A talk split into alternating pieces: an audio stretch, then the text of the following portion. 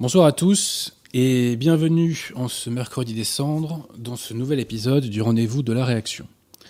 Dans une première partie, nous traiterons de la question de l'avortement et dans une deuxième partie, euh, je recevrai avec grand plaisir Cyril Dubois que nous avons déjà reçu l'année dernière. Ce soir au micro et à la technique, monsieur Pierre de Tirmont. Alors, euh, vous le savez, hein, avant de commencer euh, le sujet du jour, je fais euh, quelques petites annonces pour réagréger la qualité française. D'abord, si vous êtes francilien et que vous avez besoin d'un livre, n'hésitez pas à passer par nos amis de la librairie française, 5 rue Auguste Bartholdi, dans le 15e arrondissement. Métro, la mode Piquet, duplex. Ensuite, si vous recherchez un bouquin catholique ou contre-révolutionnaire, n'hésitez pas à aller chez nos amis du collectif Saint-Robert Bellarmin qui d'ailleurs édite l'ouvrage de Cyril Dubois, dont nous allons parler, L'offensive de Maman, et cet ouvrage du révérend père Maillardos que je suis en train de lire, Le décalogue de l'autorité dans l'éducation. Puis on pourra le rajouter dans la description. C'est un petit ouvrage sur l'éducation des enfants. C'est extrêmement intéressant et c'est extrêmement vif. Euh, voilà, donc ensuite, bah, je renvoie aux chaînes YouTube habituelles que vous connaissez, je pense, que les habitués connaissent déjà, hein. donc les chaînes qui défendent la France, qui défendent la foi qui défendent la vérité, donc la chaîne de, Cyril Dubois, La chute de Sardes, la chaîne d'Emmanuel la catholique, Le Centurion romain, Jonathan Sturel, Vox Gallia Notre Histoire de France, et la chaîne YouTube d'Alain Pascal, qui monte euh, lentement mais sûrement. Alors aussi, je vous renvoie à une nouvelle chaîne YouTube qui s'appelle Défense de la foi. Cette chaîne YouTube euh, a des vidéos qui sont des extraits de mes émissions sur Radio Athéna. Euh, ce sont donc euh, des, petites vidéos, je dirais, pédagogiques. Pour l'instant, il n'y en a que deux. Il y en a une qui s'appelle Qu'est-ce que l'Église et l'autre qui s'appelle, je crois, de mémoire, euh, Un catholique laïque doit-il défendre la foi Ces émissions sont généralement longues et c'est un format qui décourage beaucoup de gens. Donc là, on fait un format beaucoup plus court, beaucoup plus accessible à des fins pédagogiques. Je vous invite, chers amis, à vous abonner à cette chaîne euh, et, voilà, parce que je pense que c'est une chaîne qui va avoir un contenu euh, hautement utile euh, pour les âmes, si je puis m'exprimer ainsi. Est-ce que vous pouvez me rappeler, Pierre Thiermont, le nom de la chaîne musicale que j'oublie tout le temps et que le responsable ne m'envoie pas trop? Je le vois le dimanche en plus, donc bon. voilà, exactement. c'est du latin de notre côté, donc c'est plus compliqué à retenir. Euh, voilà, donc voilà pour les chaînes YouTube amis. Alors, euh, je précise également, euh, je vous renvoie à une nouvelle chaîne qui est une nouvelle, pardon, une nouvelle vidéo sur la chaîne de Emmanuel la catholique qui s'appelle Une autre messe pour une autre foi. C'est bien ça, puritairement. Hein. voilà. Et alors aussi, euh, a sorti un nouveau livre qui s'appelle La clé des Écritures. Je suis en train de le lire. C'est un ouvrage qui est extrêmement dense, extrêmement érudit, avec beaucoup de références des pères de l'Église. c'est un ouvrage de grande qualité. Et euh, je suis tenté de recommander cet ouvrage aux gens qui se sont fait euh, fusiller l'esprit par euh, la dissidence. Voilà, je pense que c'est un ouvrage qui leur fera du bien. Je sais que Alain Pascal est également en train de lire cet ouvrage et il en pense le plus grand bien. Voilà, donc nous sommes, voilà, Alain Pascal et moi, on est, d'accord, je dirais, sur la, qualité, je dirais, de cet ouvrage. Euh, vous pouvez le trouver notamment sur le site du collectif Saint-Ambert Bellarmin et je suppose aussi bien entendu sur le site de la Berriou, euh, La Sapinière. Voilà. Donc la clé des écritures. Voilà Pierre de Tirmont, je pense qu'on a tout dit. Ah oui, alors euh, juste aussi concernant Alain Pascal, vous savez que chaque année Alain organise la fête des amis d'Alain Pascal. Donc la date n'est pas fixée définitivement d'ores et déjà, mais a priori cela aura lieu vers la mi-mai. Voilà, donc retenez dans un coin de votre tête euh, cette période qui vous permettra d'aller voir euh, quelques auteurs français. Donc Pierre de Tirmont, on peut attaquer, vous pensez? Alors, euh, face à l'évolution des événements, j'ai voulu réaffirmer des principes très clairs contre l'avortement. Ce qui a déclenché précisément cette émission, c'est que la Colombie, récemment, a autorisé l'avortement alors que jusqu'alors elle ne le faisait pas. Euh, en 2018, nous avions vécu une scène identique en Argentine. Et à l'époque, j'avais été absolument terrorisé, puisque euh, lorsque euh, l'avortement avait été légalisé, des manifestations de femmes gigantesques nous montrait donc ce spectacle, donc de femmes par définition, qui exultaient, qui explosaient de joie à l'idée de pouvoir tuer l'enfant qu'elles portent dans leur ventre. Eh bien, cette scène m'avait vraiment glacé le sang. Et c'est là qu'on voit vraiment que nous sommes dans un monde d'inversion totale des valeurs. C'est-à-dire qu'aujourd'hui, les masses n'ont plus aucune idée de ce qu'est le bien et de ce qu'est le mal. Le remède, c'est le catholicisme, ça. Donc, j'ai appelé cette émission euh, Le Grand Trou Noir. Pourquoi? C'est très simple, c'est que je n'arrive pas à trouver les mots suffisamment forts pour décrire l'ampleur de la monstruosité que constitue l'avortement et en particulier sa légalisation et je dirais même son incitation. Parce que lorsque Simone Veil a fait sa fameuse loi, donc en 75 à peu près, euh, l'avortement par exemple n'était pas remboursé. À l'époque, il n'y avait pas non plus de délai euh, de comment on disait déjà, enfin quelle est la loi Hollande là, de, le, ah, j'ai oublié, d'entrave à l'IVG. Voilà, il n'y avait pas toutes ces lois qui sont des lois d'incitation euh, à l'IVG il n'y avait pas à l'époque, je dirais, une telle valorisation de l'avortement. Aujourd'hui, l'avortement est sanctifié par la République. D'ailleurs, l'avortement est officiellement une valeur de la République, puisque on a panthéonisé Madame Simone Veil. Donc il faut combattre ça. Il faut combattre ça, euh, et euh, on verra euh, notamment un certain nombre de raisons d'ailleurs. Mais d'abord, il faut savoir de quoi on parle, n'est-ce pas, Pierre Tirmont Alors d'abord, un avortement, qu'est-ce que c'est? C'est quoi un avortement? Quel est l'objet de la discussion de ce soir? Bah, pour y voir clair, nous allons diffuser deux vidéos faites par un médecin repenti, le docteur Levantino, je crois, c'est comme ça, Pierre Tirement qui s'appelle. Oui, je crois. Euh, donc, euh, l'intéressé a pratiqué 1200 avortements, donc c'est un repenti. Et il nous explique dans des vidéos les méthodes d'avortement. Voilà. Alors, il y a plusieurs méthodes, et ces deux vidéos ne sont pas exhaustives, hein, il y en a, a d'autres. Mais là, en l'occurrence, il va nous expliquer deux méthodes qui sont, euh, je dirais, euh, régulièrement ou habituellement utilisées. Donc, je vous préviens, éloignez les enfants euh, de l'écran. Ce ne sont pas des images réelles, hein, ce sont des animations. Mais néanmoins, éloignez les, les, enfants de l'écran parce que ce sont des images, pour moi, totalement insoutenables. mais il faut, voilà, il faut savoir de quoi on parle. Donc, les adultes, vous pouvez rester. Et là, au moins, on aura fixé le décor. Voilà.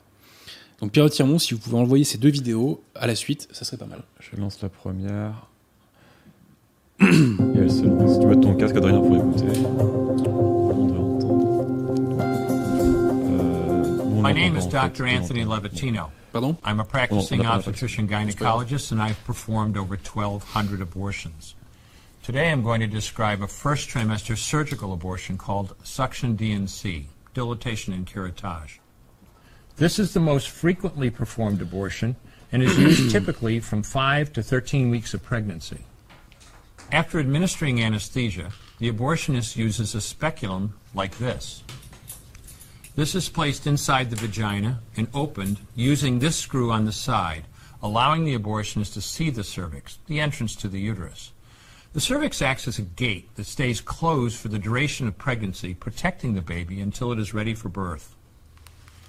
The abortionist uses a series of metal rods called dilators, like these, which increase in thickness, and inserts them into the cervix to dilate it, gaining access to the inside of the uterus where the baby resides.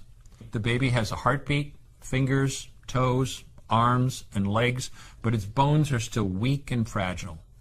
The abortionist takes a suction catheter like this one. This is a 14 French suction catheter. It's clear plastic, about 9 inches long, and it has a hole through the center and is inserted through the cervix into the uterus. The suction machine is then turned on with a force 10 to 20 times more powerful than your household vacuum cleaner. The baby is rapidly torn apart by the force of the suction and squeezed through this tubing down into the suction machine, followed by the placenta. Though the uterus is mostly emptied at this point, one of the risks of a suction DNC is incomplete abortion, essentially pieces of the baby or placenta left behind. This can lead to infection or bleeding. In an attempt to prevent this, the abortionist uses a curette to scrape the lining of the uterus. A curette is basically a long-handled curved blade. Once the uterus is empty, the speculum is removed and the abortion is complete. The risks of suction DNC include perforation or laceration of the uterus or cervix, potentially damaging intestine, bladder, and nearby blood vessels, hemorrhage, infection, and in rare instances, even death. Future pregnancies are also at a greater risk for loss or premature delivery due to abortion related trauma and injury to the cervix. As I mentioned at the beginning, I'm Dr. Anthony Levitino.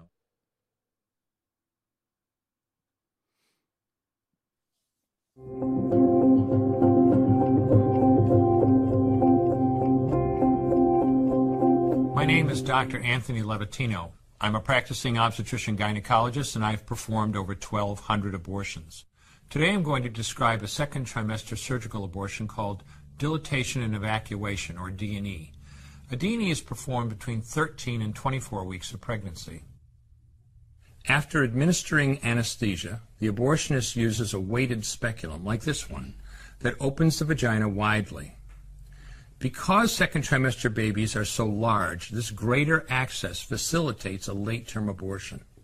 Late term abortion requires that the cervix be prepared 24 to 48 hours in advance with laminaria.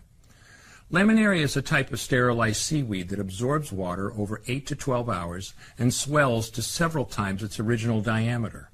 Once removed, metal dilators can be used to further open the cervix as needed. Once the cervix has been stretched open, the suction tube is placed inside. A baby at 20 weeks gestation is as big as the length of my hand, from head to rump, not counting the legs. The suction machine is turned on, and pale yellow amniotic fluid surrounding the baby is suctioned out through the catheters. With babies this big, they don't fit through catheters this size. The baby's bones and skull are too strong to be torn apart by suction alone. This is a Sofer clamp. A Sofer clamp is made of stainless steel. It's about 13 inches long.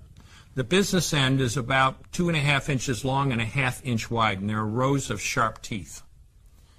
This is a grasping instrument. When it gets a hold of something, it does not let go. The abortionist uses this clamp to grasp an arm or leg. Once he has a firm grip, the abortionist pulls hard in order to tear the limb from the baby's body. One by one, the rest of the limbs are removed, along with the intestines, the spine, and the heart and lungs. Usually the most difficult part of the procedure is extracting the baby's head, which is about the size of a large plum at 20 weeks. The head is grasped and crushed. The abortionist knows he has crushed the skull when a white substance comes out of the cervix. This was the baby's brains. The abortionist then removes skull pieces. He removes the placenta and any leftover parts of the baby with a curette scraping the lining of the uterus for any remaining tissue. The abortionist then collects the baby parts and reassembles them to make sure that there are two arms, two legs, and all the pieces. Once all the parts have been accounted for, the abortion is complete. For the woman, this procedure carries a significant risk of major complications, including perforation or laceration of the uterus or cervix, with possible damage to the bowel, bladder, and other maternal organs. Infection and hemorrhage can also occur, which can even lead to death. Future pregnancies are also at greater risk for loss or premature delivery due to abortion related trauma and injury to the cervix. As I... Eh bien, traumatisant. Merci Pierre Timon d'avoir diffusé ces vidéos. Je m'excuse à certains égards euh, vis-à-vis des internautes, euh, mais il faut savoir de quoi on parle. Donc à la question qu'est-ce qu'un avortement? Eh bien la réponse est simple un avortement, c'est un assassinat. Et tel d'ailleurs a toujours été l'enseignement de l'Église. L'avortement n'est pas un moyen de contraception. Vous voyez? C'est un assassinat pur et simple.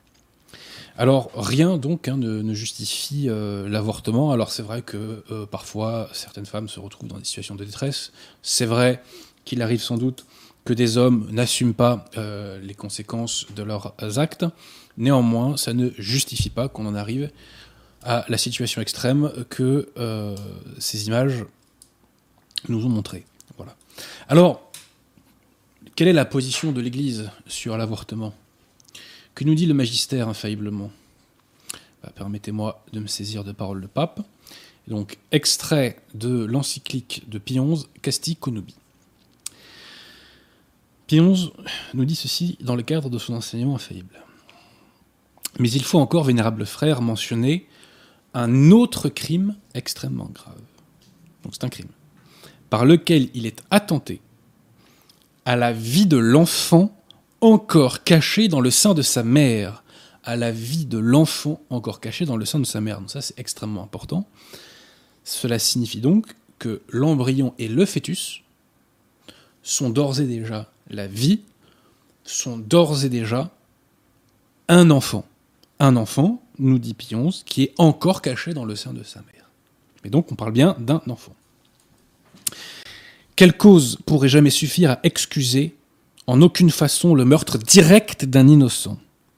Le meurtre direct d'un innocent. Car c'est de cela qu'il s'agit. Que la mort soit donnée à la mère ou qu'elle soit donnée à l'enfant, on va contre le précepte de Dieu et contre la voie de la nature, tu ne tueras pas. La vie de l'un et de l'autre est une chose pareillement sacrée. Personne, pas même les pouvoirs publics, ne pourra jamais avoir le droit d'y attenter. Donc plus loin, Pionge nous dit que tuer un innocent, c'est chose absurde, et contraire aux préceptes divins, promulgués aussi par ces paroles, il ne faut point faire le mal pour procurer le bien. C'est dans Saint Paul, épître aux Romains, je crois. Enfin, ceux qui dans les nations tiennent le pouvoir ou élaborent les lois n'ont pas le droit d'oublier qu'il appartient au pouvoir public de défendre la vie des innocents par des lois et des pénalités appropriées. Et cela d'autant plus que ceux dont la vie est en péril et menacée ne peuvent se défendre eux-mêmes. Et c'est assurément le cas entre tous des enfants cachés dans le sein de leur mère. Je répète, on parle bien d'enfants cachés dans le sein de leur mère. On parle donc d'enfants tout court. Que si les autorités de l'État n'omettent pas seulement de protéger ces petits, mais que, par leurs lois et leurs décrets, ils les abandonnent et les livrent même aux mains des médecins ou d'autres, pour que ceux-ci les tuent, qu'ils se souviennent que Dieu est juge et vengeur du sang innocent qui de la terre crie vers le ciel. Donc on voit une condamnation radicale de l'avortement par l'Église. Pourquoi? Parce que l'avortement, c'est l'assassinat d'un innocent, tout simplement. Alors là, c'est l'enseignement de l'Église, mais que nous enseignent les sectes conciliaires au sujet de l'avortement, Pierre Eh bien, la secte conciliaire, sur, ce sujet, comme sur beaucoup d'autres, a un double langage. Pourquoi? D'un côté, euh, la secte maintient cette interdiction et elle considère toujours que euh, l'avortement euh, est, une atteinte euh, à la vie. Mais d'un autre côté, Bergoglio envoie des signes positifs aux avortueurs. Exemple. Exemple au mois de janvier 2018. Au mois de janvier 2018, Bergoglio a remis une décoration à une ministre, une ancienne ministre hollandaise qui s'appelle Liliane Ploumen. Celle-ci donc a été nommée Dame commandeur dans l'ordre de Saint Grégoire le Grand. Et ben, bien parmi ces faits d'armes, Madame euh, Liliane Ploumen, qui a reçu, enfin qui, est faite Dame commandeur dans l'ordre de Saint Grégoire le Grand, donc le Grand. Euh, parmi ces faits d'armes, on retrouve le fait qu'elle a créé une ONG qui s'appelle She Decides, qui avait vocation à lever des fonds pour les organisations pro-avortement.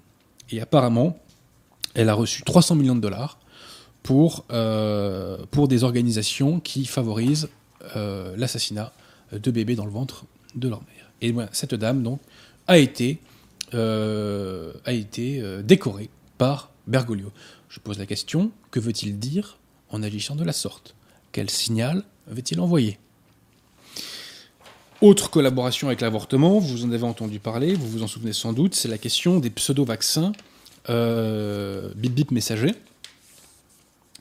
La congrégation pour la doctrine de la foi avait, euh, donc tamponné par Bergoglio, avait donc fait un document pour nous dire que les pseudo-vaccins, les bip messagers, produits à partir de lignées cellulaires euh, émanant donc de fœtus avortés, étaient des entre guillemets vaccins moralement acceptables. Et ceci était justifié au titre euh, du fait que euh, la collaboration, euh, la coopération au mal de l'avortement était lointaine. Je réponds que si elle est lointaine, elle est toujours réelle. Et donc, quand Bergoglio prend cette décision, eh bien, il acclimate, enfin, il essaie en tout cas d'acclimater les esprits dans un sens pro-avortement. Autre point, euh, on remarquera que Bergoglio s'entend très très bien avec tous les chefs d'État du monde qui autorisent, qui valorisent la vaccination. Récemment, Bergoglio a reçu Macron, par exemple. Est-ce qu'on a entendu un communiqué du Vatican nous disant qu'il condamnait la législation française sur l'avortement Bien sûr que non. Pas un mot. Entre Trump, qui critiquait l'avortement et qui essayait de les limiter, et Biden, qui en faisait l'éloge et qui se prétend catholique, qui Bergoglio a-t-il aidé pendant les élections américaines? Il a aidé l'avortueur. Il n'a pas aidé celui qui essayait d'y mettre un terme. Vous voyez? Donc, euh, euh, c'est un grand classique conciliaire, c'est ce que j'appelle le double langage conciliaire, c'est-à-dire qu'on change de position en fonction de l'identité de l'interlocuteur. Et alors, il y a une jurisprudence qu'il ne faut pas perdre de vue, chers amis, c'est celle de la peine de mort. Pourquoi? Parce que l'Église catholique a toujours approuvé infailliblement la peine de mort. Mais la secte conciliaire, elle, l'a interdit et a considéré qu'elle attentait à la dignité de la personne humaine. Ce faisant, la secte accusait l'Église d'avoir attenté à la dignité de la personne humaine pendant près de 2000 ans. Passons. Ce qui est très intéressant, c'est le document de la Congrégation pour la doctrine de la foi, sur lequel nous reviendrons dans une émission ultérieure, qui justifie cette prohibition de la peine de mort. Comment justifie-t-on cette prohibition? Comment la Congrégation justifie-t-elle cette prohibition? Elle la justifie au titre d'une nouvelle prise de conscience. C'est-à-dire qu'autrefois, il y avait une prise de conscience qui faisait qu'on pouvait valider la peine de mort, mais aujourd'hui, nous dit-on, il y a une nouvelle prise de conscience qui fait que on ne peut plus approuver la peine de mort. Donc ça, c'est du modernisme pur et simple, c'est-à-dire que les dogmes ne sont pas définitivement euh, forgés, je dirais, dans un sens, ils évoluent en fonction d'un contexte, des besoins d'une époque, etc. C'est du modernisme pur et simple. Donc, hier, on a euh, la secte conciliaire s'est permis d'enseigner l'inverse de ce que l'Église avait toujours enseigné sur la peine de mort, au nom d'une nouvelle prise de conscience, et bien qui nous dit que demain, la secte conciliaire ne va pas enseigner l'inverse de ce qu'a toujours enseigné l'Église sur l'avortement ou par exemple l'homosexualité, au nom d'une nouvelle prise de conscience Je pense que nous allons vers ça. Mais avec un peu de chance, la secte aura disparu avant de pouvoir arriver à son funeste dessein. Voilà, donc on sait ce que c'est l'avortement, on connaît l'enseignement de l'Église à son sujet. Maintenant, si vous le voulez bien, quelques petits chiffres. Quelques petits chiffres, je dirais, pour illustrer la catastrophe. Alors, c'est très simple, hein, je suis allé sur le site de l'INED pour avoir les chiffres officiels de l'avortement, et de vous à moi, il me semble un peu euh, raboter ces chiffres, mais bon. Alors, première précision. Pierre de Tirmont, savez-vous officiellement combien a fait de morts la bataille de Verdun? Officiellement? Oui. Je sais pas, 1,5 million, rien. Ah non, non, la bataille de Verdun. 100 000, vraiment. 100 000, 100 000. Alors, 163 000. 100 000. Donc, je répète, la bataille de Verdun a fait 163 000 morts. D'accord? Eh bien, l'avortement en 2017 a fait 204 000 morts. L'avortement en 2018 a fait 209 000 morts. En 2019, il a fait 217 000 morts.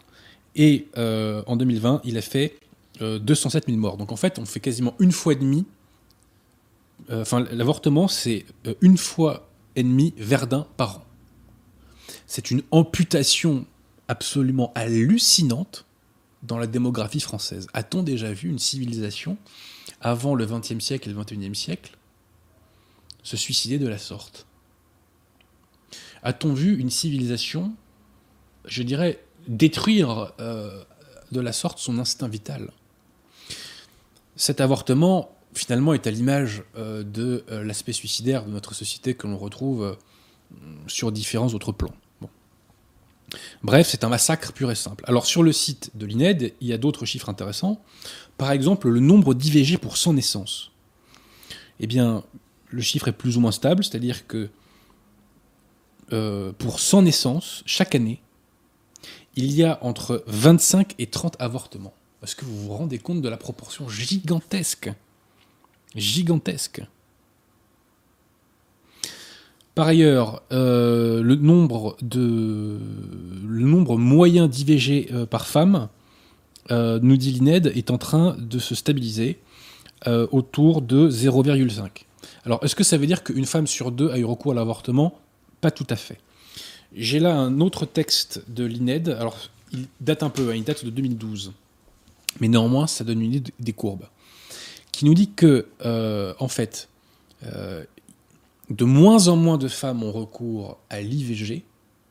Mais en revanche, un nombre de plus en plus grand de femmes multiplie les IVG au cours de leur vie.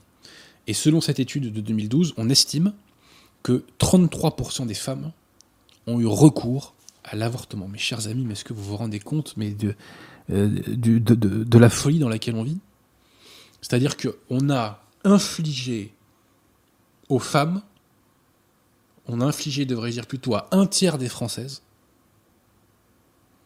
un traumatisme dont elles ne se remettront jamais, parce qu'on ne se remet jamais d'un avortement. J'ai rencontré dans ma vie plusieurs femmes de mon âge, de ma génération et un peu plus âgées, qui ont avorté. Aucune ne s'en est remise, et même, je vais vous dire, euh, celle que je connais moi, euh, aucune n'a d'enfant aujourd'hui. Euh, donc, euh, je ne les accable pas, euh, c'est le bon Dieu qui les jugera, encore que l'acte est condamnable, hein, je suis désolé, hein, mais... euh, et d'ailleurs, les intéressés, je, leur- leur ai dit. hein. Donc. Mais on fait une société de femmes névrosées. Vous vous rendez compte? Une femme sur trois, ce sont les chiffres de l'INED. Permettez que je fasse une petite citation, mais la stabilité du recours à l'IVG entre 2002 et 2011, donc 0,51 ou 52 IVG par femme au cours de la vie, euh, résulte de deux mouvements inverses. D'une part, la proportion de femmes ayant recours à l'IVG au cours de leur vie diminue de 38 à 33%, donc c'est la baisse dont je vous ai parlé. D'autre part, la probabilité d'une deuxième IVG augmente de 28% à 41%. Voilà. Bref, le nombre de femmes qui a recours à l'IVG est absolument gigantesque, et les femmes sont les premières victimes de cela. Enfin non, les premières victimes, c'est- quand même les enfants qui meurent. Et d'ailleurs, je précise aussi que euh, ces enfants qui meurent euh, sont privés du ciel. C'est-à-dire que les enfants euh, qui se font avorter vont au limbe. C'est- C'est-à-dire qu'ils auront un bonheur naturel et philosophique, mais ils n'auront pas de vision béatifique. Donc ça rajoute, je dirais, je dirais, ça, ça rajoute une atrocité à l'atrocité. Donc l'avortement est une abomination. Euh, je pose la question, chers amis, mais euh, peut-être, peut-être euh, avant le déluge, enfin juste avant le déluge,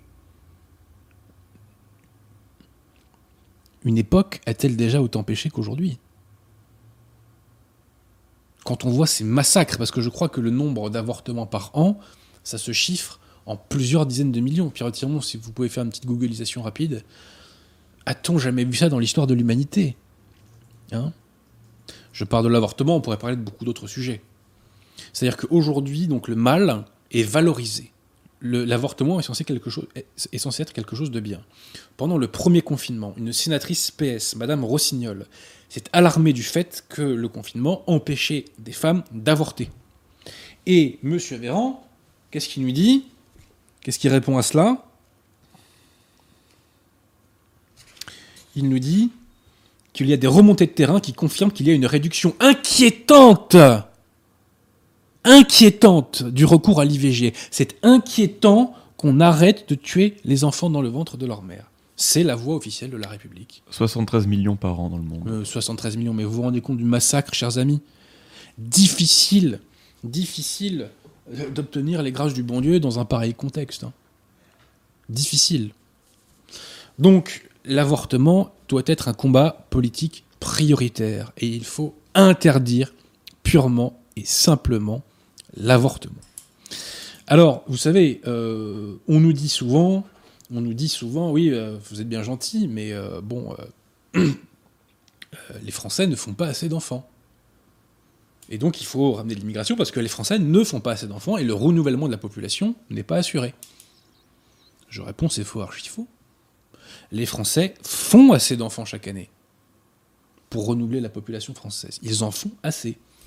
Le problème, c'est qu'ils en massacrent euh, chaque année 200 000. Et s'il n'y avait pas ce massacre, eh bien, nous serions, euh, le taux de population serait renouvelé et les chiffres, les comptes sociaux seraient à l'équilibre. François Bayrou a déclaré il y a quelques mois qu'il manquait 50 000 naissances par an pour que les comptes sociaux soient à l'équilibre. Eh ben, moi, je vous les trouve, hein, les 50 000. Je vous, en, je vous en trouve même 200 000. C'est très simple. Alors, mesurez bien, chers amis, que le grand remplacement, c'est une mâchoire. Mâchoire supérieure, l'invasion. Mâchoire inférieure, le vide laissé dans l'espace français par l'avortement. L'invasion du territoire et l'avortement sont, euh, je dirais, les deux jambes de l'anti-France. Les deux jambes sur lesquelles l'anti-France avance. On ne peut pas déconnecter l'avortement de la question de l'immigration. Si nous sommes envahis aujourd'hui, c'est que l'invasion vient combler le vide laissé par tous ces enfants morts dans le ventre de leur maman. Simone Veil a une responsabilité très importante là-dedans, puisque c'est elle qui a fait la loi, qui a légalisé l'avortement, et puis toutes les autres figures politiques qui ont facilité ensuite l'avortement ont une responsabilité. Mais je tiens à souligner, non pas pour disculper les hommes politiques en question, mais pour euh, ne pas exonérer le peuple de sa responsabilité. Je tiens à souligner que on en est arrivé là parce que le peuple a validé le mal. C'est comme pour le pass sanitaire. Les élites font le mal, mais si le peuple ne relaie pas ce mal, eh bien le mal ne s'impose pas. Regardez ce qui se passe dans les dom-toms pour le pass sanitaire. Voilà, il y a beaucoup de zones où il ne s'applique pas. Et il ne s'applique pas parce que les gens se sont battus et ils n'ont pas collaboré avec le mal. Donc nous avons 200 000 avortements par an, certes parce que nous avons des élites révolutionnaires qui font une inversion des valeurs et qui diffusent le mal, mais aussi parce que le peuple a validé tout cela. Il a approuvé tout cela. Et il ne faut pas exonérer le peuple français de sa responsabilité dans ce carnage. Et je le répète, la lutte contre l'avortement doit être un combat prioritaire. J'ajoute que l'avortement a des conséquences dramatiques d'un point de vue de l'économie. Pourquoi? Parce que l'avortement fait vieillir une population. Et donc ce sont des points de croissance en moins. 200 000 enfants par an en moins, eh bien c'est 200 000 enfants en moins dans les crèches, donc ça fait autant de personnel de crèche en moins, ça fait autant de locaux à construire en moins, ça fait autant de consommateurs en moins de nourriture pour bébés, de couches, etc., etc. Vous voyez bien que ça tire tout, toute l'économie vers le bas. Et ça, ça la tire d'autant plus vers le bas qu'on recourt à cela par l'importation euh, de chances pour la France. Bref, euh, alors, quelle est l'attitude du pouvoir actuellement euh, pour l'avortement? Eh ben, On le sait c'est que Macron, appuie sur le champignon. Il appuie sur le champignon, puisque au niveau européen, il veut inscrire le droit à l'avortement dans la charte européenne. Et récemment, eh bien, il a fait passer euh, à l'Assemblée nationale un allongement pour le délai d'IVG. On passe de 12 semaines à 14 semaines. Alors je crois d'ailleurs que Mme Valérie Pécresse n'a pas euh, voté la loi. Pourquoi? Parce que Mme Pécresse donc, déplore une fuite en avant qui détourne le regard du vrai problème. Alors, est-ce que Mme Pécresse va nous dire que le problème, c'est qu'il y a 200 000 morts par an à cause de l'avortement et qu'on a une fois et demi Verdun par an? Non. Le vrai problème, c'est quoi, selon Mme Pécresse? C'est l'accès au centre d'IVG, l'absence de gynécologue et de sage-femme. Il faut garantir le libre choix des femmes. Voilà. Soit dit en passant. Et alors, donc, euh, Olivier Véran, favorable à titre personnel de l'allongement de l'IVG, euh, nous dit que. Ah non, oui, c'est ça, oui, c'est Véran qui parle. Il nous dit que c'est un texte responsable, qui se montre fidèle au combat pour l'émancipation des femmes. Ah bon? Ah bon, pour, s'émanciper, les femmes doivent tuer la vie qu'elles ont dans leur ventre. Très curieux. Très curieux, très curieux raisonnement, selon moi. Alors, euh, je vous ai dit, euh, la Colombie a légalisé l'avortement. L'Argentine a légalisé l'avortement récemment aussi. Mais alors, du coup, est-ce que nous sommes condamnés à avoir en la matière des fêtes sur des fêtes? Eh bien non. Eh bien non. Il y a des zones euh, dans le monde occidental qui résistent. Permettez-moi d'en citer trois. Euh, la première, c'est euh, la Pologne. La Pologne euh, a quasiment interdit l'avortement. C'était en octobre 2020. et c'est l'équivalent de son conseil constitutionnel qui a rendu une décision qui empêche quasiment l'avortement en Pologne. Je salue le peuple polonais et leurs institutions pour cette décision. Autre endroit, alors on va traverser l'Atlantique, c'est en Alabama. Euh, en Alabama, il y a une pareil, une quasi, enfin, il est quasiment impossible d'avorter, sauf en cas d'urgence vitale pour la mère ou en cas d'anomalie létale du fœtus. Voilà. hormis ces cas, il est totalement impossible d'avorter en Alabama. Et en Pologne, c'est autorisé uniquement, je crois, en cas de viol et d'inceste. sinon, euh, autre territoire américain euh, qu'il faut saluer, c'est le Texas. Puisque le Texas a fait passer une loi euh, au terme de laquelle l'avortement est interdit après six semaines. Alors vous allez me dire, mais attendez, M. Bozy, c'est encore autorisé alors Oui, sauf que, généralement, une femme ne se rend pas compte lors des six premières semaines qu'elle est enceinte. Donc quand elle s'en rend compte, il est trop tard pour avorter en quelque sorte. Voyez Donc dédicace à la Pologne, dédicace à l'Alabama, et euh, dédicace au Texas qui nous montre le chemin. Voilà, donc il faut interdire l'avortement parce que c'est un crime contre les âmes, parce que euh, c'est un crime contre les enfants et parce que c'est un crime contre les femmes. Voilà. Donc c'est une des priorités. Euh, nous voulons restaurer les principes. Je dis souvent qu'il faut restaurer les principes.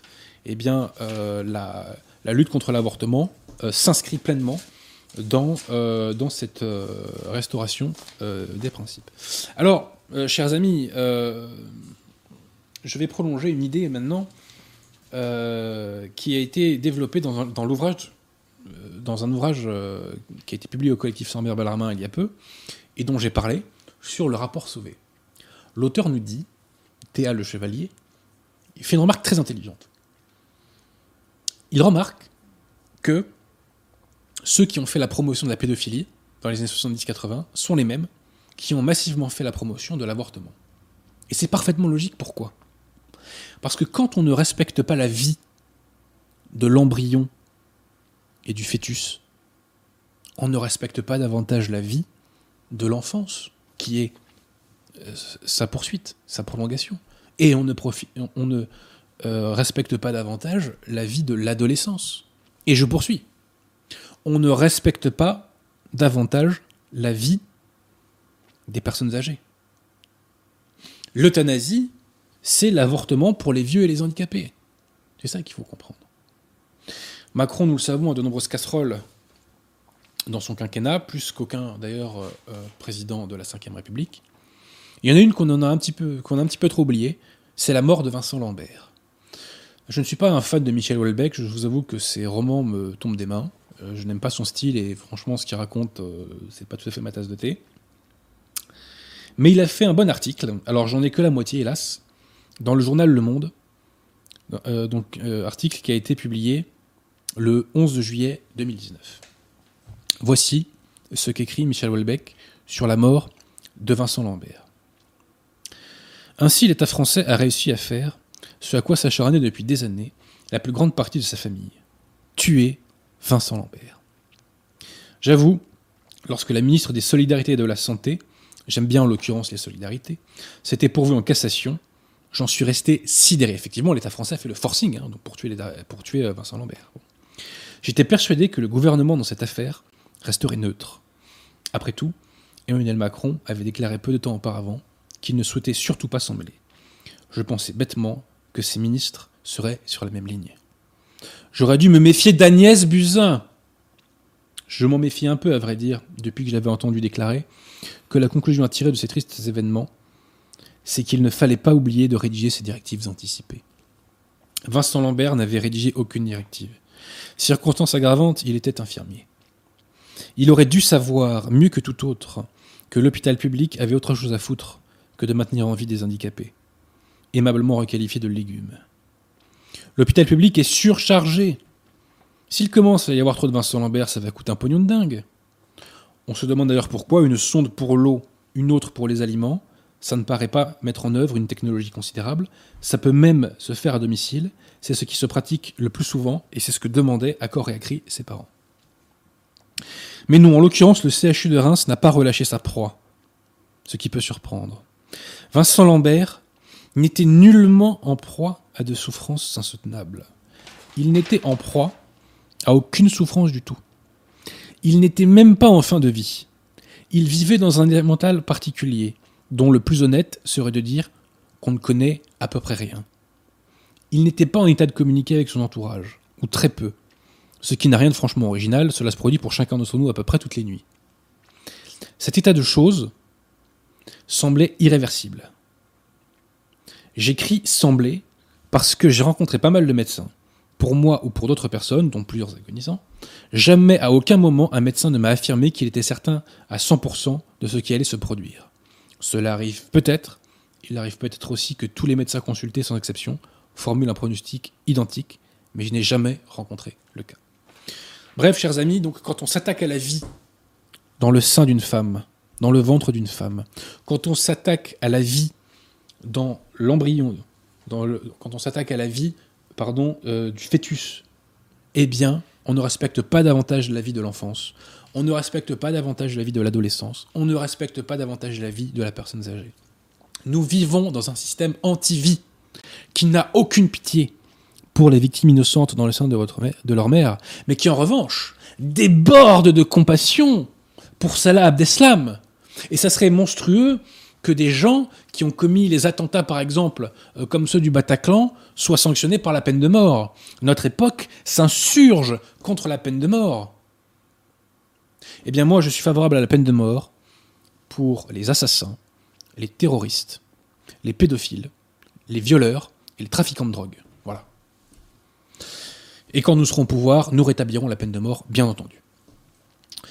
Nous sommes pour la protection de la vie innocente, mais si la justice le décide, elle doit pouvoir appliquer la peine de mort pour les coupables. Notre société fait l'inverse, elle protège la vie des coupables et elle est sans pitié pour les innocents. L'avortement a tué bien davantage que le Covid. Bien davantage. On n'a pas bloqué la France pour autant. Hein. Ça ne vous a pas échappé. Bref, voilà, il faut combattre l'avortement. C'est le devoir de tout Français et le devoir de tout catholique. Euh, Est-ce qu'on prend des questions, Pierre Tirmont Non, on va pas en prendre parce qu'il est déjà tard. Ouais. Euh, et on va appeler euh, notre ami Cyril Dubois. Je signale que Jules Legrand avait fait une super vidéo pour la chaîne Henri de Lesquin, La Shoah des enfants français, où pareil, on montre par dessin mais aussi des vraies images d'avortement, et c'est euh, vraiment pour ceux qui ne sont pas convaincus, ça les, euh, ça les radicalise immédiatement. Et euh, on peut quand même remercier quelques dons parce que Anne-Marie Longo nous a fait un don, et ainsi que Strider Freedom, nous vous remercions. Alors j'appelle notre ami Cyril Dubois.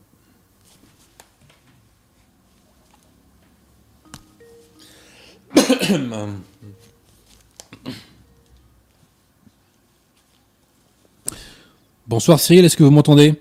Oui, je vous entends bien. Merveilleux. Votre caméra Cyril n'est pas allumée, si vous pouviez l'allumer. Ah, est-ce que vous pouvez allumer votre caméra? Si c'est possible et si vous le voulez, bien entendu. Oui, oui, je crois que ça- je l'ai fait là. Super, merci, ça marche. C'est bon, Pierre Tirmont Ouais. Alors, mon cher Cyril, d'abord, je suis ravi de vous retrouver. Pour commencer. Merci.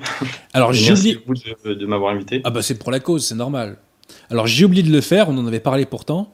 Euh, Pierre de Tirmont, euh, Cyril Dubois sur la chute de Sardes a fait une vidéo excellente, pour ne pas dire davantage, sur Jean 23. Est-ce qu'on pourra la mettre en description? Ça serait sympa.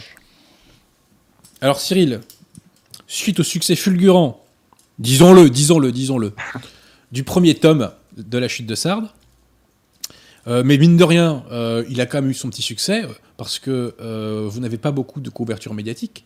Donc, il a eu quand même son petit succès au regard de cette couverture, de cette couverture, oui, de cette couverture médiatique, pardon. Donc, suite au succès, disons-le, du premier tome, eh bien, vous nous revenez avec ce deuxième tome, La chute de Sardes, l'offensive de Mammon.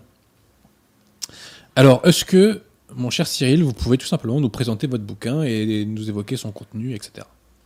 Oui, bien sûr. Donc, euh, dans le tome précédent de La chute de Sardes, hein, qui s'intitulait euh, D'une église à l'autre, euh, j'avais plutôt étudié la transition entre deux âges de l'église, Mhm. qui correspondait à un, un- un âge où l'église était en ordre et où la royauté sociale de notre Seigneur Jésus-Christ était une réalité concrète. À un passage progressif à une société où les chrétiens, petit à petit, ont refusé de, de se laisser guider par celui auquel toute créature euh, doit obéir si elle euh, veut prétendre au salut, c'est-à-dire le vicaire du Christ. Euh, c'est très bon de rappeler ce dogme, qui est nié par les lefévristes. Qui est le parce que c'est le représentant temporel de notre Seigneur Jésus-Christ. et ce constat, donc, été suivi d'un coup de projecteur sur les conséquences de ce dérèglement de la société chrétienne, qui est la grande apostasie des nations dont nous sommes les témoins aujourd'hui. Donc, dans le deuxième tome, euh, je vais plutôt m'intéresser à l'action délétère de, l'ennemi du genre humain, qui, euh, qui, certes, depuis toujours, utilise euh, trois, axes décrits par Saint Jean dans sa première épître pour faire chuter les hommes, mais qui, en ce moment même, mène ce que la très sainte Vierge Marie a appelé une bataille décisive. Et ce que j'ai appelé moi l'offensive euh, des trois ministres de Satan, en référence aux, paroles de Mélanie Calva, qui parlait du conseil des trois ministres de Satan, et en référence aussi à l'enseignement de Sainte Françoise Romaine, qui nous a transmis le fait que Satan a choisi trois princes parmi tous les démons les plus puissants de l'enfer, et qui leur a assujetti tous les esprits infernaux euh, divisés en trois légions. Et chacune d'elles est spécialisée dans l'une des trois concupiscences que Saint Jean décrit hein, quand, il, nous dit euh, tout ce qui est dans le monde est concupiscence de la chair, donc première concupiscence, concupiscence des yeux et orgueil de la vie. Et cela ne vient pas du Père, mais, euh, mais du monde. Donc ça, c'est c'est très important à, à, connaître. Et donc moi, je vous propose, de, dans le deuxième tome, de découvrir qui sont les généraux qui mènent cette bataille, donc ces trois généraux, et leur mode opératoire, ouais. afin de mieux cerner l'ennemi pour mieux le combattre. C'est parce que c'est important pour le chrétien. Oui, et puis euh, vous, euh, vous allez au-delà, je dirais, euh, des, des, thèmes qu'on traite habituellement, je, très souvent, je dirais, dans les cercles catholiques, hein, puisque vous-même, par exemple, vous nous parlez des réseaux sociaux. Est-ce que vous voulez dire un petit mot à ce sujet ou?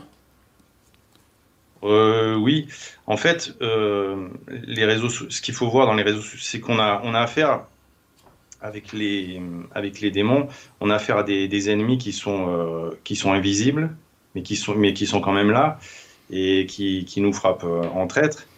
Et c'est un combat difficile, mais quand on, mais notre esprit, c'est quand même une forteresse où le démon ne peut pas rentrer.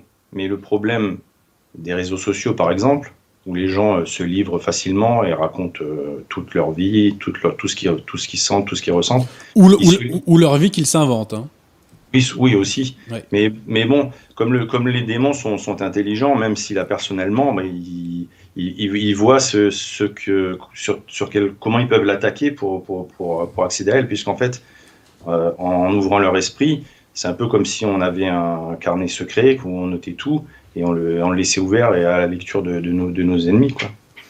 Et c'est un, un, effet pervers. Alors, petit extrait, mon cher Cyril, si vous le voulez bien, d'un chapitre intitulé L'égalité maçonnique de mémoire, c'est bien ça. Attendez, je vérifie que je dise pas de bêtises. Tac, tac, tac. Ouais, c'est ça. Alors, euh, citation de Cyril Dubois. Puis retirement, soyez attentifs. A l'inverse, qu'exalte les libertés nouvelles que la révolution maçonnique a imposées comme normes sociales. C'est un peu le sujet du jour. Hein. Le droit à une sexualité contre nature, le droit à l'adultère, le droit de blasphémer, le droit à l'avortement, au suicide et à l'euthanasie, qui sont trois formes d'homicide, le droit d'appartenir à une secte, le droit à l'usure et à la spéculation, qui sont deux formes de vol, le droit à la paresse, au mensonge, à l'égoïsme, à l'indifférence. Mais en revanche, qu'en est-il des vertus qui portent les âmes au salut? La sagesse, la prudence, la piété, la charité, la foi, la force, la justice, la tempérance. Elles sont reléguées au rang d'antiques maladies mentales, ridiculisées, combattues avec la plus grande fermeté, comme s'il s'agissait de dangereuses perversités qui conduiraient au fanatisme religieux. C'est une très belle page, Cyril Dubois. Est-ce que vous voulez euh, commenter, ajouter? Euh, Non, là, Enfin, c'est, ça parle. De, je pense que c'est assez clair. Ouais, il me semble aussi. Ouais, il me semble aussi. Mais ça croisait un peu le, sujet du jour. Donc, euh, j'ai voulu faire d'une pierre deux coups. Voilà, tout simplement. Alors, est-ce que vous pouvez nous dire, mon cher Cyril Dubois, qu'est-ce que c'est l'esprit républicain chez les prêtres? Qu'est-ce que c'est que ça Dites-moi. Alors, l'esprit républicain euh, chez les prêtres, euh, j'en, parle dans mon, dans mon livre. Donc, c'est l'esprit qui fait. un chapitre. oui, c'est l'esprit qui fait qui, fait adopter les, trois principes euh, maçonniques, hein, liberté, égalité, fraternité, mais surtout euh, l'égalité. quoi. Et ce qui fait qu'on que par une perversion de l'esprit, on va dire juste parce que euh, le, nombre a été atteint de, par exemple, l'élection du pape, ben, ça veut dire, ça veut dire qu'il est pape, quoi. Sans, sans, prendre en compte le fait que dans, le, dans les cardinaux qui l'ont élu, il y, a des, y a des gens qui sont même pas catholiques. C'est peu de le lire, C'est peu de le lire. Alors, euh, par ailleurs, euh, mon cher euh, Cyril Dubois, vous, comme vous dites, laissez-moi trouver mes mots, vous faites une mise au point importante sur un sujet qui a beaucoup flingué les cerveaux, qui est la question du ralliement, du pseudo-ralliement voulu par Léon XIII. Est-ce que vous voulez euh, dire un petit mot à ce sujet-là? Puisqu'il y a un chapitre consacré à cela. Oui. Alors, euh, ce que, bah, ce que je rappelle, c'est que c'est le, déjà, c'est le contexte dans lequel euh, il y a eu un pseudo-ralliement. Et, quand est-ce qu'on a, parlé, qu'on a commencé à parler de ça? Je sais que quand je suis arrivé dans la tradition, les, premières choses que j'ai entendues sur Léon XIII, c'était ça. C'était Léon XIII, c'est le pape qui a fait le ralliement. Et ça n'incite pas à s'intéresser au magistère de Léon XIII, alors que c'est un très grand pape qui a, écrit beaucoup d'encycliques vraiment très intéressantes et, aussi qui a eu sa vision euh, euh, des démons détachés de l'enfer. Hmm. Et, le contexte dans lequel il a, il a demandé aux catholiques en fait euh, de, voter pour le même candidat, de, s'unir pour, pour voter le même candidat, euh, c'est un contexte qu'il, après qu'il ait eu sa vision. Donc il voyait, il avait vu euh, ce qui se passait et la destruction de, de, l'Église qui, qui, se profilait. Et lui, il était, euh, enfin, un pape qui, qui, est responsable des âmes. Il est obligé de, de tenir compte de la réalité. Il n'est pas, il est pas dans, dans des idéaux. Donc, s'il y avait un moyen de retarder euh, les choses, c'était son devoir d'essayer de, de le faire. Et à cette époque, il, avait quand même vu euh, euh, le Parlement qui avait voté la construction de, la basilique de, Montmartre, du Sacré-Cœur, et qu'il avait déclaré d'utilité publique. Il avait vu la construction de, la statue de Notre-Dame du Puy-en-Velay, Notre-Dame de France, qui était à l'époque la, plus grande statue du monde. Donc il y, avait quand même euh, moyen, je pense, euh, de, de, retarder les choses et de tout, ce qu'il y a eu sous la Troisième République, qui était euh, vraiment anticlérical, donc et donc l'école libre, la confiscation des, des, biens du clergé, donc l'éviction des congrégations religieuses, de tout ce qui est de la santé, de tout ce qui est l'éducation, tout ça, ça aurait pu être évité si euh, les catholiques avaient obéi euh, à ce demandé, qu'a demandé le pape. On ne peut pas lui reprocher que, que ça ait, que ça n'ait pas fonctionné parce que les gens, les catholiques n'ont pas écouté ce qu'il leur demandait de faire. Bien sûr. C'est d'une évidence absolue. C'est d'une évidence absolue. Et d'ailleurs, Léon XIII, dans des encycliques, se plaint du fait qu'il n'est plus entendu, qu'il n'est plus écouté, qu'on se moque de la voix de l'Église. Mais là, vous avez euh, touché un point très intéressant auquel j'avais jamais pensé, effectivement c'est que euh, c'est après la fameuse vision, euh, de, laquelle naîtra d'ailleurs euh, le fameux exorcisme de Léon XIII. c'est en, donc en connaissance de cause, si je m'exprimer ainsi, que Léon XIII a pris cette décision-là. Et effectivement, il est important de réhabiliter Léon XIII. Pourquoi? Parce que les lefévristes et les gallicanes tout poil nous disent Mais vous voyez qu'un pape peut se tromper comme les papes de Vatican II Puisque Léon XIII s'est trompé sur leur aliment. Vous voyez? C'est un pseudo, c'est une pseudo jurisprudence pour justifier leur adhésion euh, à la secte. Et euh, reconnaître une pseudo-catholicité à cette secte et, à ces faux pontifs. Et d'autant qu'il ne s'est pas trompé. Euh, et il ne s'est pas trompé. Sa, sa, vision, elle était juste. Si on lui avait obéi, après, avec des si, c'est vrai qu'on peut tout. non, mais c'est un, si qui est fondamental, si vous voulez. C'est-à-dire que si les gens refusent d'être catholiques, il il faut pas qu'ils s'étonnent derrière qu'il y ait une vague révolutionnaire et maçonnique. Hein. Au bout d'un moment, euh, ils ont triomphé sur un vide. Nos ennemis ont triomphé sur le vide qu'on laissait devant eux. Hein. Et, autre, et autre chose aussi, c'est un peu fort en café de reprocher à Léon XIII d'avoir rallié la République, alors qu'après la Révolution française, dans toutes les églises de France, euh, les Français euh, priaient pour sauver la République.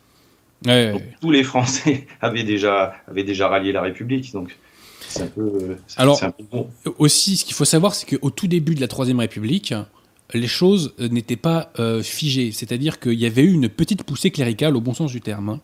Euh, et effectivement, l'abbé Barbier en parle bien d'ailleurs dans son histoire du catholicisme libéral, que vous pouvez retrouver sur le site Saint-Libert. Et donc, tout ne s'est pas joué euh, en 1870. le basculement, je dirais, gaucho-clérical de la Troisième République, c'est en 77-78 avec Gambetta. C'est quand Gambetta arrive à faire chuter MacMahon.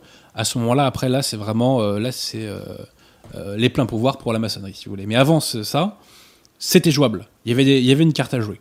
Voilà. mais, les royalistes ont été médiocres. Voilà.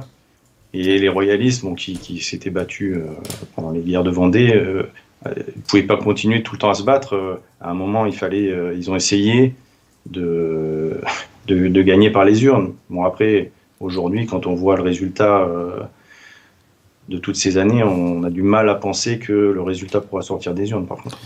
Alors aussi, euh, mon cher Cyril Dubois, vous faites un truc politiquement incorrect. Euh, c'est qu'apparemment, vous n'adhérez pas au darwinisme, d'après ce que je crois avoir compris. Non, pas du tout, non. il y a des petites pages, il y a des petites pages contre l'évolution. Vous voulez vous en dire un mot? Oui, bah disons, c'est un peu dans. J'en parle parce que maman, justement, euh, lui, il ancre les gens dans le matérialisme et le darwinisme, euh, ça a servi de base au marxisme. Au marxisme euh, qui, qui s'en sert pour expliquer la lutte des classes en disant que les plus forts, en gros, bah, dominent les plus faibles. Ce qui n'est pas forcément vrai scientifiquement parlant dans, la nature. Hein. Moi, je vous je recommande le livre de Dominique Tasso sur l'évolution, où, il, explique que, que, que, que ça, ce n'est pas vrai. Quoi. Que, les, les, faibles, même, même dans la nature, à un moment donné, si leur territoire est attaqué, ils sont tellement agressifs qu'ils peuvent euh, battre des, des, plus forts que lui et leur faire peur et les faire partir. Il y a eu des études de fait sur, sur certaines espèces animales qui, qui, le montrent. Mais le, enfin, pour en revenir au darwinisme, ça a servi à beaucoup de choses. Ça a servi aussi euh, à toutes les théories racistes hein, sur les sur les euh, sur, sur la différence des races, sur les races supérieures et tout ça. Tout ça, ça vient, tout ça, ça vient du darwinisme. Euh, ça, ça a servi pour l'école maçonnique aussi. Hein. C'est dans les, dans les livres de la Troisième République, on, enseigne le, darwinisme et la théorie sur les races. Alors que tout ça, c'est tout ça, c'est des hommes de gauche. Au départ, ce, c'est des théories qui viennent de la gauche, tout ça. C'est intéressant de, de, replacer tout ça dans le contexte. Tout à fait.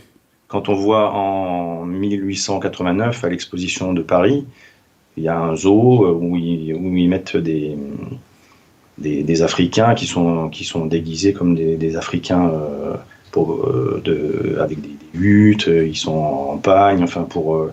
Les gens viennent les voir et puis c'est pour expliquer que le colonialisme euh, c'est bien parce qu'on leur apporte la civilisation. Enfin, et tout ça, c'est des, des, hommes de gauche qui, qui, qui le cautionnent. Enfin, c'est assez, incroyable. Et, et, ils chassent les, les congrégations religieuses de l'enseignement, ils leur interdisent d'enseigner parce que justement les catholiques, eux, vont dire mais non, c'est faux, euh, les hommes sont tous, descendent tous d'Adam et Ève. Il y a, enfin, euh, voilà, c'est et non seulement ils les interdisent, mais je crois qu'ils expulsent de France. Hein. Ils expulsent, tout à fait. C'est-à-dire que la République expulse les catholiques, mais elle fait venir des non-catholiques pour parler en termes aussi mesurés que possible. Donc elle expulse les catholiques non seulement des écoles, mais aussi des, de, tous, de tous, les hôpitaux. Oui. donc on, voit le, résultat aujourd'hui, quoi. Enfin, c'est, je dis pas que enfin, je pense que en, plutôt en termes de, déficit, alors qu'avant c'était la, charité. qui, qui des gens, des, des, dons que les gens faisaient qui, qui faisaient qu'il y avait des hôpitaux et que, et que ça fonctionnait bien. Est-ce que vous pouvez nous dire un petit mot de ce que vous appelez la digression euh, sur l'Église de l'Algérie française? Oui, si vous voulez. Alors, euh, en fait, je. C'est un chapitre que j'ai trouvé intéressant.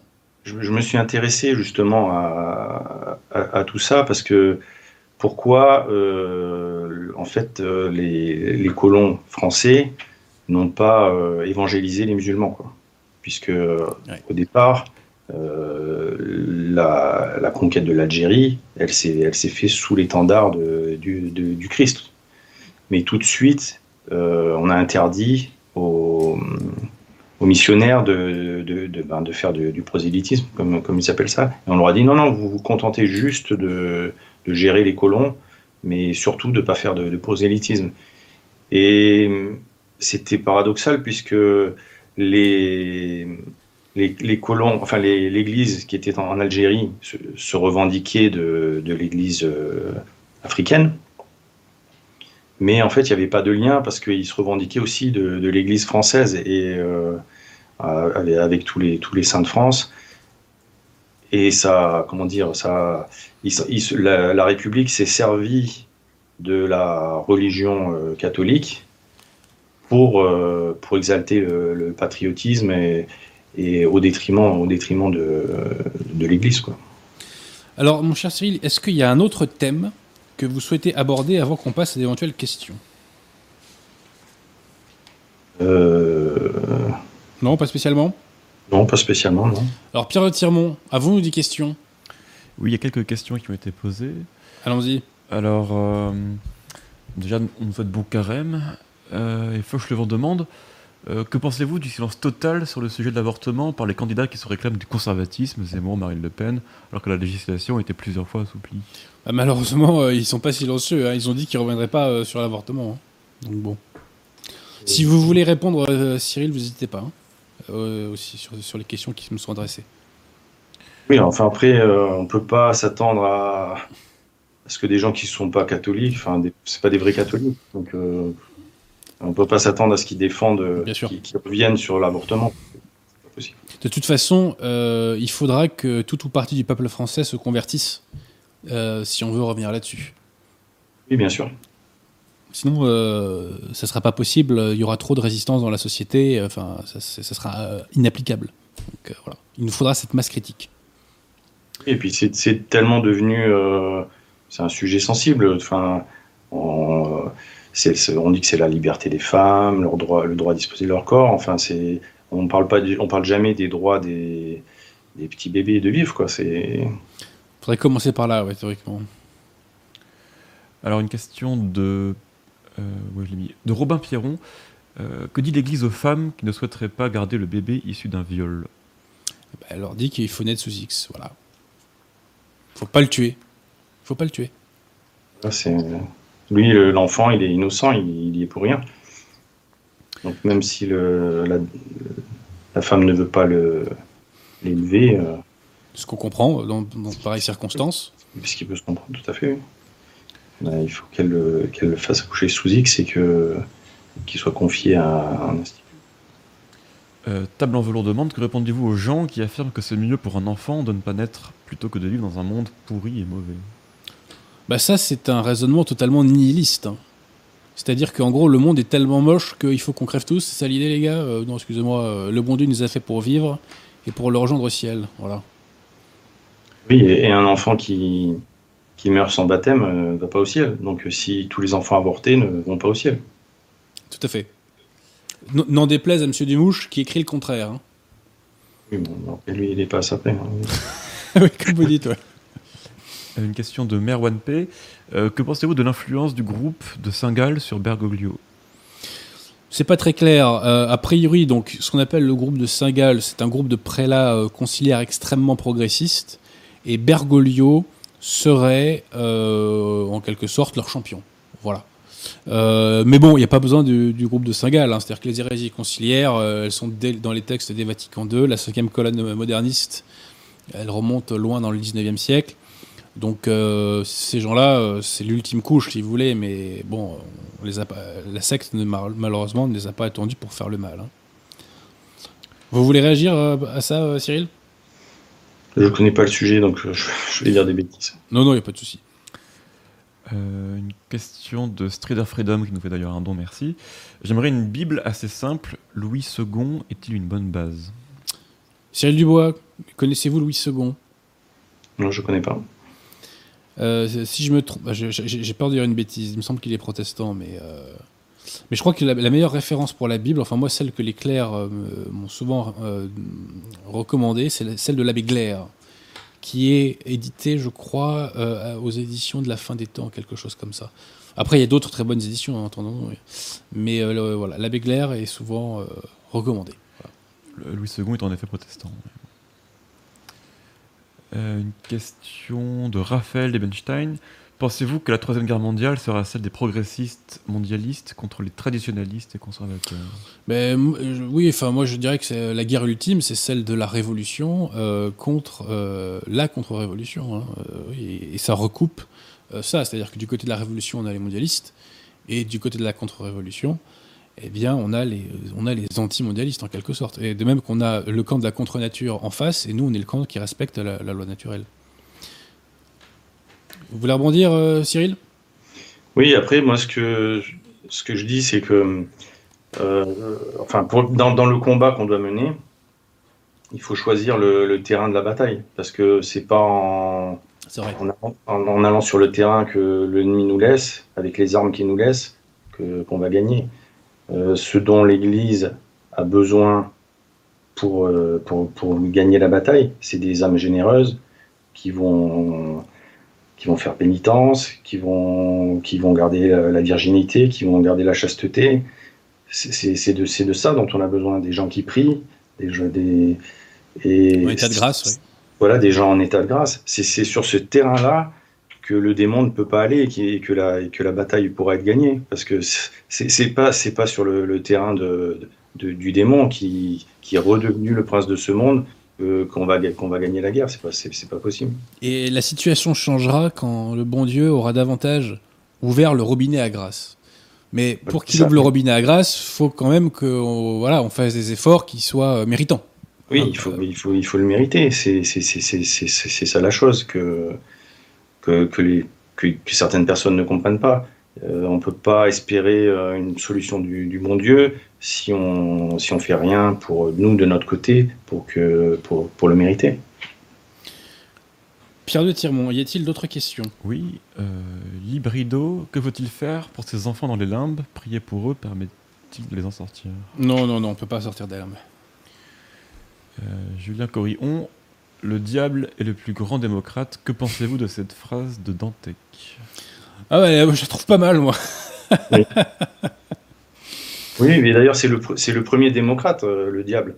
Quand euh, il se rebelle au ciel, il cherche tout de suite à faire du nombre, à, rallier un maximum de, de personnes, de d'anges rebelles avec lui, comme pour dire, ben vous voyez, on est tous, euh, ils sont tous derrière moi, c'est moi qui ai raison. C'est tout ce qui tout ce qui fait appel à la majorité, c'est, c'est- ça, ça, ça vient, ça vient de là. C'est, c'est systématique. Dès qu'on nous oppose le nombre, qui n'a qu'une valeur numérique par rapport à la qualité de, de la vérité, euh, c'est diabolique. C'est, c'est vrai. Et d'ailleurs, euh, non serviam, d'ailleurs, je crois que vous avez un chapitre qui s'appelle non serviam, Cyril Dubois. Euh, en quelque sorte, ça veut dire interdit d'interdire. hein. Voilà, c'est qu'il interdit de m'interdire. Oui. Et euh, non serviam, c'est je ne servirai pas. Euh, c'est le cri de, c'est le cri de Lucifer. Il ne veut pas servir. Il Donc- s'imagine qu'il va, pou- qu'il peut ne pas servir. quoi. Donc Lucifer, premier démocrate, et je rajouterais premier 68 arts. Voilà. Aussi, oui, avec la libération de, de, de tout. Et une question de Julien Corillon. Ah non, c'est- non ça c'est fait. Non, et Véronique Girard demandait si la Bible de Crampon était aussi recommandée. Les codons lait La Bible de Crampon. Oui, Ah, je, sais, je sais pas. Je sais pas. Si. Elle est, c'est une Bible commentée, la Bible Crampon. Non? Ah, je ne sais pas. Je vous avoue que là, je j'ai pas envie de dire de bêtises. Donc, euh, si vous savez, mon cher. Il me semble. hein. Mais je pense qu'elle est, elle est bien, la Bible Crampon. Et c'est tout pour les questions, je crois. Alors, mon cher Cyril, euh, je reviens à votre bouquin éventuellement. Je, je, suis ennuyé parce que je sais, j'arrive pas à retrouver la citation sur l'évolution que vous aviez fait. Et, mais vous avez cité aussi, je me rappelle, de Mick Tasso.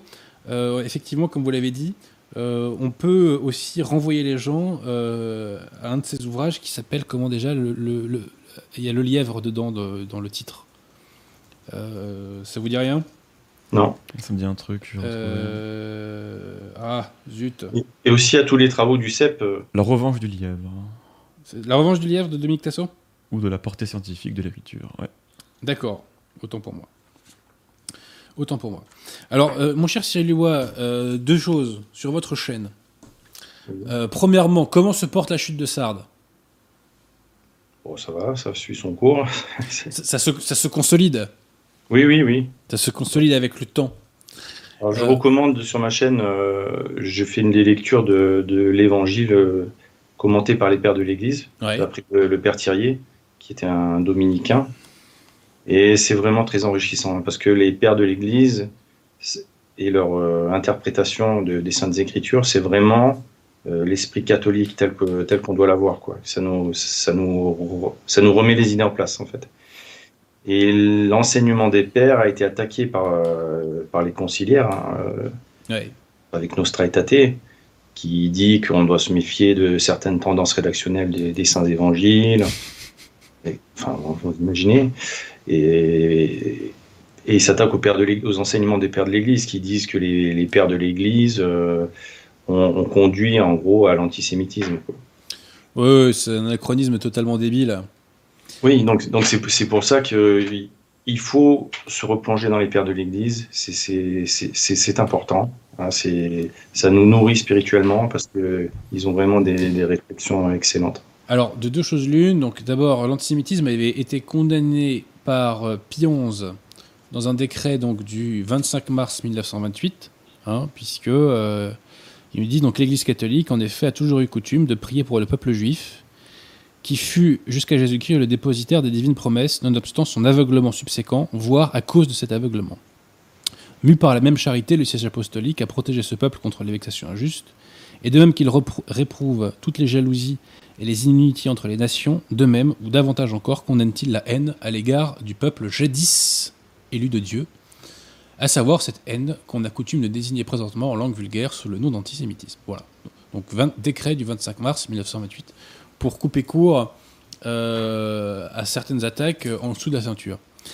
Euh, et alors, concernant les pères de l'Église, hein, euh, je vous avoue que moi, j'en ai pas beaucoup lu. J'en ai pas beaucoup lu, vraiment. ces dernières années, je me suis davantage concentré sur le magistère. Mais on les redécouvre vraiment bien dans le dernier livre de la Berriot, comme je vous l'ai dit, qui s'appelle donc La clé des Écritures, qui est extrêmement érudit. Ouais, vous voulez réagir? Oui, il a l'air vraiment très bien ce livre. J'ai vu euh, la présentation qu'il en a faite sur YouTube. Là, euh, ah oui. Explique euh, sa couverture déjà. Ça donne vraiment envie de le, de le lire. Alors Pierre de Tiremont, en description éventuellement, on mettra le lien qui est sur la chaîne YouTube de La Sapinière, dans lequel la Berriou présente son ouvrage. Entendu. J'ai oublié de, de, le faire, vous faites bien mon cher Céline. Donc vous ne l'avez pas encore, si j'ai bien compris? Non, je ne l'ai pas encore, mais par contre, je vais me le procurer, oui. c'est sûr. Alors, euh, est-ce que vous pouvez, euh, Cyril, euh, je regarde juste à l'heure, ouais c'est bon, est-ce que vous pouvez nous dire quelques petits mots sur votre vidéo sur Jean 23 Moi je vous l'ai dit, donc je le répète publiquement, moi je pense que c'est une de vos meilleures vidéos. Après c'est une affaire de subjectivité, mais tant au niveau donc, du texte que de la réalisation, c'est vraiment une vidéo percutante qu'il faut faire tourner un maximum hein, pour la cause. Hein. D'accord, merci. Euh, bah, en fait, ce qu'on peut en dire, c'est qu'elle est, en trois parties. Donc euh, la première partie, c'est plutôt sur euh, Roncalli avant qu'il soit Jean 23. Donc tous les points de tout ce qui, tout ce qui, tout ce qui, tout ce qui cloche chez lui. Donc le fait qu'il, ait été moderniste. Que, bon alors on dit aujourd'hui, on, dit oh mais il savait pas à l'époque, mais, mais, mais c'est faux. Euh, tous, ces, tous, tous, ces prêtres à l'époque, ils prononçaient le serment antimoderniste euh, que Saint-Pédis avait imposé et dans lequel ils s'engageaient à combattre le modernisme et à, adhérer à ce qui était condamné dans, les encycliques euh, qui condamnait le modernisme. Donc il, savait parfaitement que, ce qu'il faisait. On ne peut pas dire non, non, il ne savait pas, c'est faux. et en plus, Roncalli, donc alias Jean 23, avait été soupçonné de modernisme. Il a été on l'a suspendu sa chaire d'enseignement à cause de ça. Enfin, il y a, des tas de, choses qui font qu'on, enfin, tout, est développé dans, la vidéo. Je ne vais pas, je vais pas redétailler point par point. Oui, non, ça serait trop long. Elle, fait une heure et demie, je précise, donc on peut la regarder en plusieurs fois. Mais euh, comme je l'ai dit, c'est une très très bonne vidéo. Euh, contre euh, l'un des plus grands ennemis de l'histoire, enfin l'un des plus grands ah bah, ennemis que l'Église a eu dans son histoire c'est pratiquement le, pire ennemi qu'on ait eu. Puisque... Alors moi, je mets juste, moi je mets Paul 6 au-dessus. mais, euh, oui, mais à égalité, quoi. C'est les mêmes zozo, quoi. En fait, dès que, dès que Roncalli il a été élu, la première chose qu'il a fait, le premier cardinal qu'il a mis en place, c'est Montigny, c'est alias Paul VI. Et il a nommé le cardinal Suenens, il a nommé le cardinal Béat. Le funeste Béat, ouais le cardinal Koenig, enfin vraiment euh, tous ceux qui, qui, vont, qui vont contribuer à Vatican II. Quoi. Tout à fait. Ça prouve que cette petite clique c'était d'ailleurs, enfin, était d'ailleurs concertée et se connaissait très très bien, bien avant la prise de pouvoir euh, de Roncalli. Quoi. Et ils ont préparé un, contre-concile en fait. Ouais. Avant que le concile soit préparé, ils ont, ils ont préparé les textes, c'était prêt. Tous les travaux qui ont été faits à côté, qui avaient été préparés par les commissions et tout ça, qui ont été jetés aux orties au début, eux, de leur côté, ils savaient ce qu'ils allaient mettre à la place. Hein. J'en suis intimement convaincu, mon cher Cyril, parce que euh, la profondeur doctrinale qui va vers le mal, hein, mais la profondeur doctrinale de Vatican II est telle qu'on n'a pas pu improviser euh, de tels textes. C'est des choses qui ont été pensées de très longue date. Et, et, d'ailleurs, un truc tout bête, mais dans plusieurs textes de Vatican II et dans le discours d'ouverture de Vatican II, on nous parle du fait que l'Église va travailler, enfin l'Église, en fait la secte conciliaire, va travailler à l'unification euh, de la population mondiale. En fait, on nous parle de mondialisme dès Vatican II. Et tout ça, tout ça n'a pas pu être le fruit d'une simple inspiration passagère, c'est pas possible. Non, et puis ça, commence avec euh, Pacem. Donc, euh, oui, exact, en plus. La vidéo, c'est sur Pacem Terris. Où euh, Pacem Terris, qui a été salué par la franc-maçonnerie comme, étant un comme étant comme un document maçonnique. Et par les communistes. Et par les qui a été imprimé par les communistes. Oh mon dieu. Et qui ont distribué euh, des millions d'exemplaires juste avant les élections et qui et qui leur a fait faire un bon prodigieux aux, élections euh, au parti communiste italien. C'est ouais, non mais c'est hallucinant. Enfin c'est bah, disons que si on est structuré par le principe de non-contradiction, on devrait en tirer les justes conclusions. Mais après, c'est pas le cas de tout le monde, hélas. Pierre Tiremont, est-ce qu'il y a des nouvelles questions éventuellement pour Cyril Dubois? Euh, Robin Pierron, les enfants morts naturellement pendant la grossesse vont-ils également dans les limbes ou principe d'ignorance invisible? Invincible. Il euh, faudrait demander à un prêtre, mais je suis tenté de penser qu'ils vont dans les limbes. Je ne sais pas si vous. Oui, je vais dans les limbes. Euh, Saint-Tabouret demande Bonsoir messieurs, peut-on faire un parallèle entre l'avortement et l'idée de bouc émissaire? René Girard, René Girard, notamment. Alors, moi j'ai tendance à penser que les enfants euh, qui se font avorter sont un holocauste pour la République. J'en dis pas plus. Oui, moi aussi, je pense la même chose. De son point de vue. Et merci au don d'Adrien Cœur de Lyon qui nous dit émission très intéressante. Merci. C'est nous qui vous remercions et vous savez, euh, on combat vraiment avec trois bouts de ficelle. Hein. C'est-à-dire que euh, nos ennemis ont des moyens absolument démesurés. Euh, nous, on a vraiment quelques cure-dents alors qu'on est face à des chars d'assaut. Hein. mais mon cher Cyril, eh ben, je me réjouis que des gens comme vous euh, et comme d'autres émergent sur Internet et qui contribuent à cet apostolat euh, numérique, si je puis dire, euh, mais qui fait des conversions, quoi. Voilà. Donc, je vous remercie, comme on dit dans les Césars, pour l'ensemble de votre œuvre. Voilà. et après, c'est les anges gardiens qui font le, qui font le travail, qui amènent les, les gens à, à visionner les vidéos. Et après, les gens ont leur part de responsabilité, parce qu'il y a aussi des gens qui rejettent cette grâce. Cette, euh, voilà, parce que on, fait malheureusement, je dirais, beaucoup plus de vues que de conversions. Vous voyez ce que je veux dire? Euh, Donc, il y a des gens qui rejettent les grâces aussi. Hein. Donc, euh, voilà. Mais je suis très content, mon cher Cyril, de votre euh, ascension, de votre consolidation. Je suis très content de l'ascension euh, du Centre romain, d'Emmanuel la catholique, de Guillaume, j'ai oublié de citer Guillaume euh, aussi, hein, Guillaume Fanazel qui fait un gros travail Ah oui. sur Fidepost. J'aime beaucoup. Euh, voilà. Euh, donc on est de plus en plus nombreux. Euh, jamais assez. On pourrait citer aussi le Père Jacques qui avait fait une conférence Ah oui. qui a fait plus de 50 000 vues. Oui, oui, oui. Je ne sais pas comment il a fait pour faire un tel score. Euh, D'ailleurs, nous saluons le Père Jacques. Oui. Euh, mais voilà, donc je me réjouis que cet apostolat bah, se renforce lentement, sûrement, euh, et que bah voilà, il fait des conversions. Quoi. Voilà, il fait des conversions, et ça c'est quand même extrêmement heureux. Et euh, je pense que l'une des meilleures choses qu'on puisse faire aujourd'hui, c'est de professer la foi catholique, certes dans le privé, mais également en public, face à la société, face au monde. hein. Voilà, Oui. je, je pense que c'est la meilleure façon de faire tomber la secte. Voilà, et puis de.